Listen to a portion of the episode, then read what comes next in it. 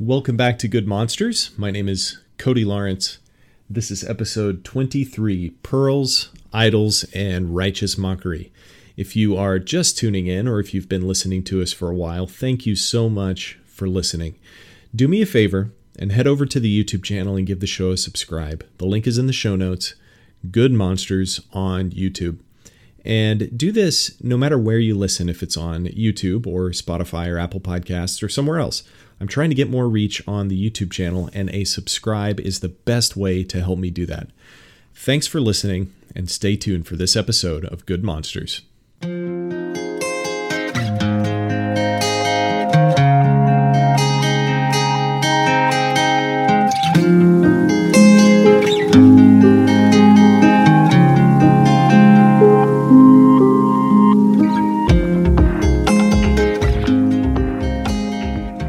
Pearls, Idols, and Righteous Mockery. Uh, I wanted to talk briefly about something that has been on my mind recently, and uh, I think I'm on to something. I haven't heard very many people talk about this in particular, and uh, and I think I have something valuable to offer here in this episode. Hopefully, I do in every episode, but uh, with with this um, semi novel concept of uh, righteous mockery, um, at, at, least from what I have heard. Uh, I think it's I think it's pretty valuable. So you should um, you should listen up. So any Christian should be able to see how ridiculous our culture is becoming in America, uh, but also the West as a whole. I think America is catching up to other countries in the West in a lot of negative ways. And I also think that we are uh, blazing the trail of ridiculousness in a lot of ways as well. And these are not good things. I think the the progressivism of Western culture is getting the better of rationality and religion. And it is showing, especially in these recent days, especially in America. And I just wanted to lay that groundwork because the the righteous mockery and the um, the pearls idea and the idols chat kind of builds on this idea that our culture is um, hopefully if you're a christian you can see this happening very clearly that things are moving not only in this negative direction but they're moving in this direction very quickly. So what do i mean by that? Uh, i think our culture over the past couple of decades, uh, or, or really probably a lot longer, but especially more blatantly, especially for young people like me, uh, just in my short lifetime, I have seen our culture value these things I'm about to mention far more than they used to. And just to name a few, these things are relativism, that truth and morality depend not upon the action itself, but upon the the person doing the action. And a lot of these ideas overlap. Um, there's postmodernism that there's no truth. There's uh, this this idea of hyper individuality that the individual is the most important thing in the world. Uh, but not only that the individual is the most important thing, but me, I am the most important thing, even over other people. So if if I disagree with somebody else, my opinions always take precedence. And also secularism, uh, the idea that there's no God, there's no ground for truth, and no ground for anything else. There's no lawgiver, there's no judge. I am the ground for truth. I am the ground for law. I am the judge of my own actions, and um, it doesn't matter what anybody else thinks ultimately. And this all, I think, is rooted ultimately in a denial of truth. I think our culture progressively over the past couple of decades has denied truth uh, more and more, has been like chasing the denial of truth. Uh, of course, the denying truth and people who who uh, pursue the denial of truth as a value have been around for a very long time. But I think uh, this this idea, the denial of truth, the uh, and and on top of that, the idea that truth doesn't even exist, or that truth is subjective, or there's my truth and there's your truth. this is all nonsense. And this is what is moving our culture in these negative directions ultimately. And so uh, I want to show you how this is manifesting itself with three examples.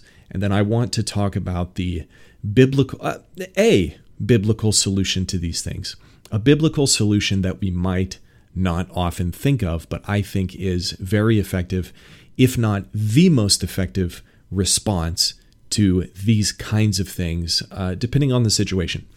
So here are some examples of uh, of these this relativism, hyper individuality, postmodernism, secular, secularism manifesting itself in our culture now. Uh, you might have heard of a viral TikTok video going around of somebody calling himself a pastor, presumably of Christianity, talking about how Jesus was a racist. Now, I haven't looked into this much, and I don't really care to. And uh, this is this is one of my points that I don't think ultimately if uh, if something so ridiculous like something that it so blatantly flies in the face of reality comes out we shouldn't be very concerned with it. But anyway, if you haven't seen this, you could just look up uh, Jesus is a racist, and you'll find this video. There have been a lot of Christian commentators uh, talking about this and breaking down the argument and doing proper exegesis, which this guy is not doing, and explaining why, in fact, the verse that the that the uh, quote unquote pastor he this man is not a pastor but the the quote unquote pastor is referencing this passage, and a lot of people are breaking it down. So if you're actually curious about those things, you can you can go look that up. But um, that's not my point here with this one. With this one video in particular, uh, this argument that he's making that Jesus is a racist is not prevalent.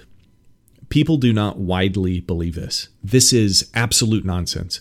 Uh, the first time I saw this video, and this is exactly the same kind of response that a lot of the Christians that I follow are are uh, are having whenever they also saw this video. It's shock, like wh- how how could anybody come to this conclusion if they're Christian or not?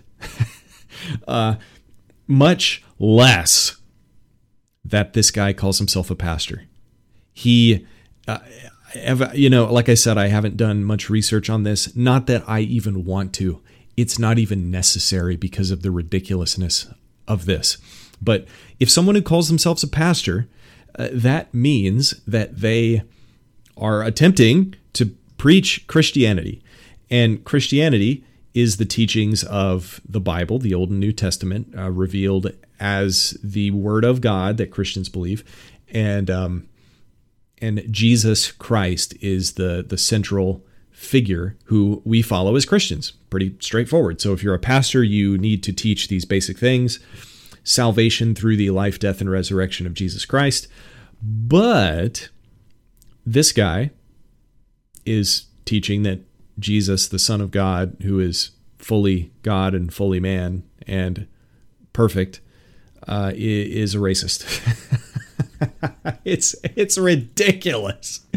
Uh, this guy who's calling himself a, uh, self a pastor, who is supposed to be following and also imitating Christ, uh, believes Jesus is a racist, which which tells me that if this guy follows and is trying to imitate a racist, he is also racist. Uh, and so hopefully you can immediately see that this video's existence is a contradiction. It self destructs. It, it, takes zero analysis. We can break down his arguments. We can open our Bibles and go through the, the exegesis of the passage. We can try to interpret it properly, which he is not doing whatsoever. And we could try to break down the argument. But why? Why would we waste our time with that? Unless we're curious. But to me, the response that we should have to this is uh, is is not taking it seriously. We should not take this seriously, uh, just because of uh, the ridiculousness of it all. It's nonsense. Jesus is a racist. What? Uh, so this is this is like I said, it's not a prevalent argument even now. Now, if a lot of people started believing that Jesus was a racist, if this was a really common belief, you know, we as Christians ought to uh, be ready to defend it. I think we ought to be aware that these things are being said, and maybe that these things will be said more often in the future. And we should be ready to defend against it as a result. But right now, this argument is a single weed in a freshly mowed field. This this is why this video became viral because it is so outrageous and ridiculous. If everybody were saying this, it, this video wouldn't have been popular at all. It is so outrageous and ridiculous that everybody started sharing it around and like look at this bozo and the nonsense he's spewing. It's crazy. so it's a single weed in a freshly mowed field. It's not worth getting the mower back out, cranking the pull string, and spending gas to trim it down to match the rest of the lawn. That's my point. Let's look at another example.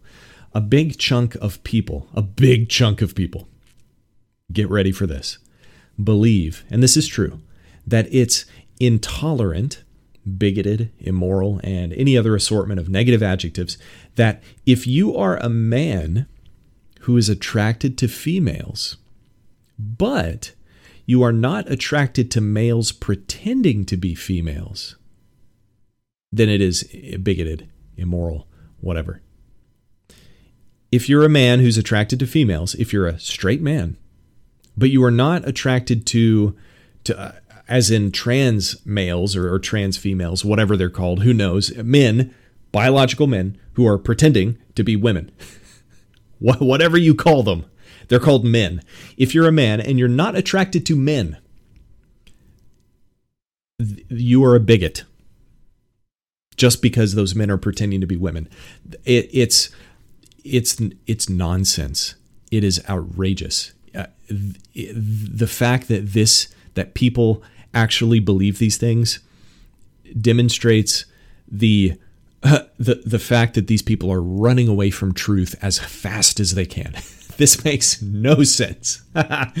so, if you are accused of this, for example, if you're a man or a woman and you're attracted to men, but you're not attracted to uh, women pretending to be men, so it goes both ways, the response may not be to try to pull out your Bible, some biology textbooks, some philosophy textbooks, and the DSM from a few years back, back when it had gender dysphoria as a mental illness, uh, and sit down and try to have a reasonable conversation with these people. That's probably not the proper response because there is no reasonable conversation to be had with these people. Now, now bear with me. You're saying what? You might be thinking, what? The, you're saying that we should just say screw these people and ignore them? They're not worth our time. Uh, just just bear with me. I think there is a biblical foundation for this. I think we need to be discerning in the conversations we have and in the energy that we spend on certain things, which is why I myself am spending time on this topic and and not spending time talking about if Jesus is actually a racist or not. third example, third example, an even bigger chunk of people than in the second example believe that it's wrong to say blatantly true and obvious and foundationally necessary things to the functioning of the universe, like A equals A. Something is itself. That is one of the laws of logic. Without this law, without things being themselves, Uh, this might sound weird to you, like, well, obviously, yeah, A equals A. What? well, Get this boys are boys. Oh, you can see how that would be offensive to some people. Saying boys are boys and boys are not girls. A equals A. A does not equal B. Under no circumstances is a boy also a girl. They are a boy. girls are also girls. Girls are not boys. What a uh, what an amazing concept this is but uh, sometimes the having these conversations can be worth our time depending on the context Like it seems to me that the people who are more worth spending time on are the people who maybe kind of disagree, but they're not sure why, or maybe they they're like, ah, yeah, I don't, I don't like this stuff, and, and maybe you're one of them. And if you're one of them, I, I urge you to think about the the truth of these things and to pursue truth above emotion and feelings because your feelings don't matter, not at all. It, your feelings do not affect the truth, and the truth is the most important thing. And uh, and God is truth, by the way. So if your feelings are more important than truth, then you're creating an idol of yourself. And here's where the idols come in. We'll talk more about that. But the idea is we are living in upside down world. This is this is not reality that these people who say these things are living in. They do not live in reality. But us as Christians, we need to live in reality. And the fact is, it, they, even though they don't believe they live in reality, they also live in reality. and so when when people so blatantly deny truth, it's like we're not even playing the same game. You know, you could invite them in to have a reasonable conversation, but a reasonable conversation is probably not going to be had. They're going to kick and bite and cheat, and, you know, they're going to make up their own rules to the game, and you're going to lose because you're trying to play fair with a reasonable conversation with truth, but they don't care about truth because that's just your truth. And their truth is more valuable because they have built up an idol of themselves and their opinions. So, here's the the verse that creates the principle for this discussion. Matthew 7 6. Do not give what is holy to dogs, and do not throw your pearls before swine, or they will trample them under their feet and turn and tear you to pieces. Now, this, like I said before, takes discernment. We need to be able to discern which situations are not worth our time and which situations are. I'm not saying every single person who uh, at the current moment believes that that uh, a trans whatever lifestyle is a totally valid option if they're Christian or not that you should just totally ignore them. I'm not saying that because these people need to be saved just like everybody else. Uh, but often I think if, like I said before, if somebody is living in this fantasy world, uh, it is very likely that you will crack open your Bible and you will read to them uh, that you know God created man and woman in His image. This is the way God intended the world, and they will take that and they will uh, say, "Well, you're a you're a bigot." you hate women. You uh, that's not loving, you know, and they'll take the Bible. They will take the word of God that you give them in truth and in love, and they will trample it under their feet. And so, if you predict that happening, uh, you do not waste your time on these people.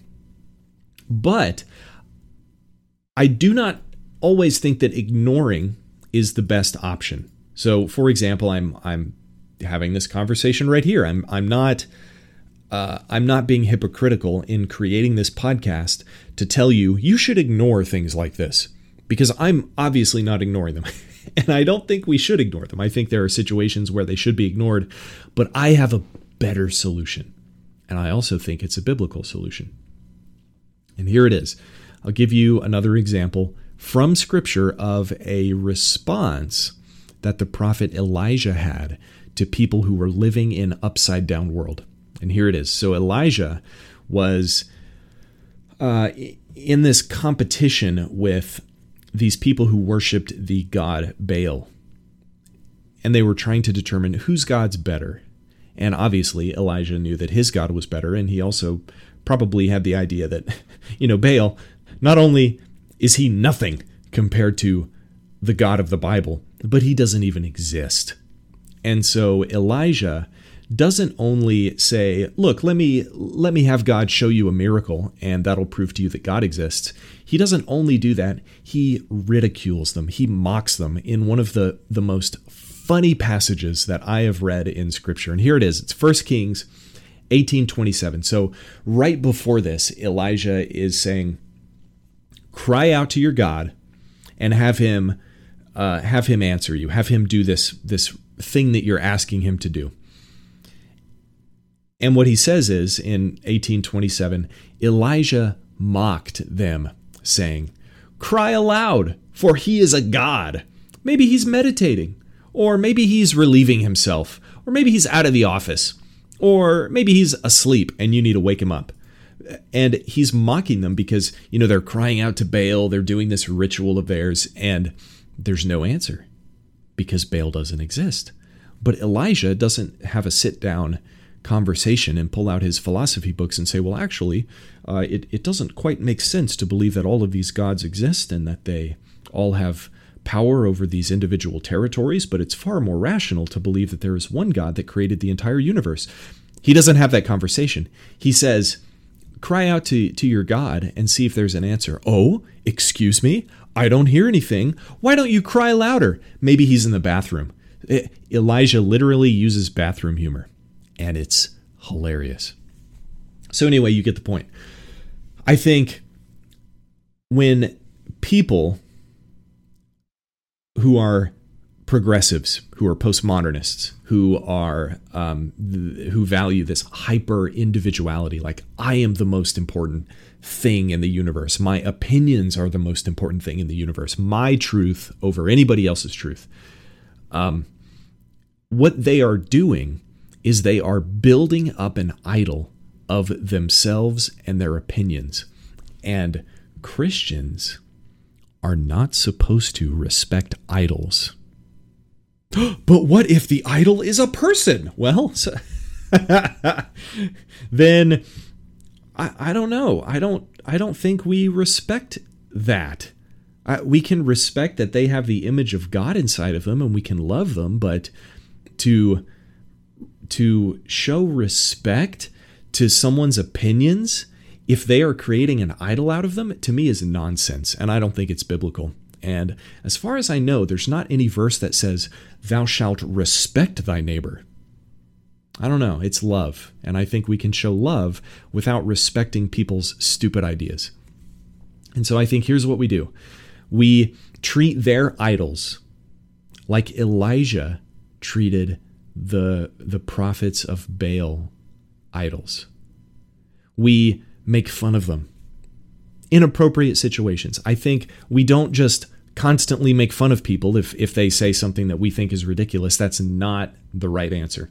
But I think mockery is an effective tool in our toolbox sometimes. And I think to a lot of Christians, mockery might sound like something they really want to avoid. But consider this if we have that rational sit down conversation with people, we demonstrate to them we care about what they have to say, which we shouldn't. We should not care anything at all about what they have to say because their opinions don't matter. What matters is the truth. We should be willing to listen to them and to meet their points with, with truth, but it doesn't mean that what they say has any value whatsoever. So, one option is to sit down and try to have a reasonable conversation with these people if the opportunity ever comes up. But what is most likely going to happen is that they will trample the truth you give them under their feet and turn and tear you to pieces with your own words. So that's probably not a good idea. The other option is to ignore them. We could ignore them, uh, but I don't think that's good either because ignoring them, you're not really giving them anything to consider. Now, by ha- trying to have a rational conversation with them, you are giving them something to consider, but you're giving them something to consider in such a way that they probably won't even consider it and they will hurt you with it. And Jesus himself says, "Don't give what is holy to dogs." Don't just don't don't do that. It's not a good idea. So, my proposal is if somebody is living in upside down world, if they believe that they do not live in the reality that currently exists, we make fun of them. We ridicule them lovingly, but in a way that shows them not only do we not approve of what they're saying, which is what the the sitting down and having a reasonable conversation would accomplish, but also uh, we don't we don't care. Not only do we disagree with them, but we don't care. They're wrong. and this is so effective, especially in this context where people are building up themselves and their own opinions as idols. Think about what that means. It means that they value themselves as the supreme being in the universe. Myself and the thoughts that come out of my head are the most valuable things that exist. And if you go to them and you say, I don't care what you think, in fact, you're living in fantasy land. What is this, clown world? you are showing them that, in fact, their supremely important and valuable thoughts, they don't actually matter at all. They're not actually supreme in the universe. And you are showing them that, well, there's something else more important than you. The last part of this podcast, I would like to give a very brief uh, book recommendation. It's a book called A Serrated Edge A Brief Defense of Biblical Satire and Trinitarian Skylarking. It's a book by a wonderful teacher named Douglas Wilson. And I read it recently, and it ties in very closely with this episode of the podcast, which is why I wanted to give a, a brief review and recommendation of the book. It is uh, about the the satire that exists in the Bible, and it it actually broadened my definition of satire. I thought satire was a primarily literary thing, but Doug does a wonderful job at convincing the reader that satire includes things like sarcasm and insults and mockery and and all kinds of other things that the biblical authors and the people in the Bible used effectively, just like Elijah with the prophets of Baal, to show the glory of God, to show that God is great, and to break down idols. And because that is a tool in our toolbox, and we are supposed to be imitating Christ, we need to be able, at least, to utilize satire in our own lives.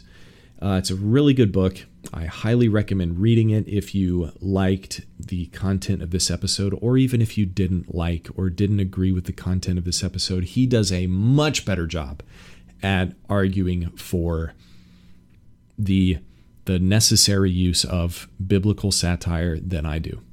So go check it out. Thanks for tuning in to this episode of Good Monsters. I will catch you next time.